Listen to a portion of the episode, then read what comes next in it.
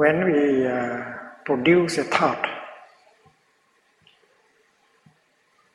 full of uh, anger, despair, that thought is uh, very destructive. It does not help with the healing at all. It begins to harm our body, our mind, and harm the world. So we should learn how to produce a thought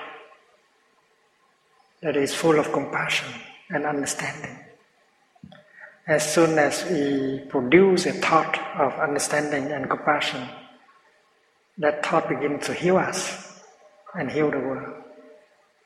And that is what a practitioner uh, should do. But there is a way to produce uh, a thought of uh, understanding and compassion we have to learn. And when uh, 100 people, 500 people practice generating together the energy of uh, compassion and understanding, the collective uh, energy of healing is very powerful. That is why not only we need a physical uh, environment conducive to healing, but we need also a spiritual um, environment that can help uh, uh, the healing with the healing.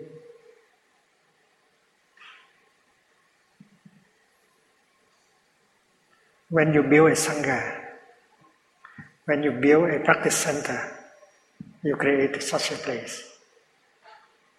Not only the the, the physical environment is uh, good, helping with the healing, but the spiritual uh, environment is good because uh, all those who stay in the practice center, they practice uh, walking meditation, sitting meditation, uh, mindfulness in their daily life, and they uh, together they create a very powerful collective uh, energy of mindfulness, of peace, of compassion that can help uh, very much with the healing. And when we come to such a practice center, and if we know how to walk, how to breathe uh, mindfully, we contribute to making, producing that kind of uh, collective energy of mindfulness, peace, and uh, compassion and joy.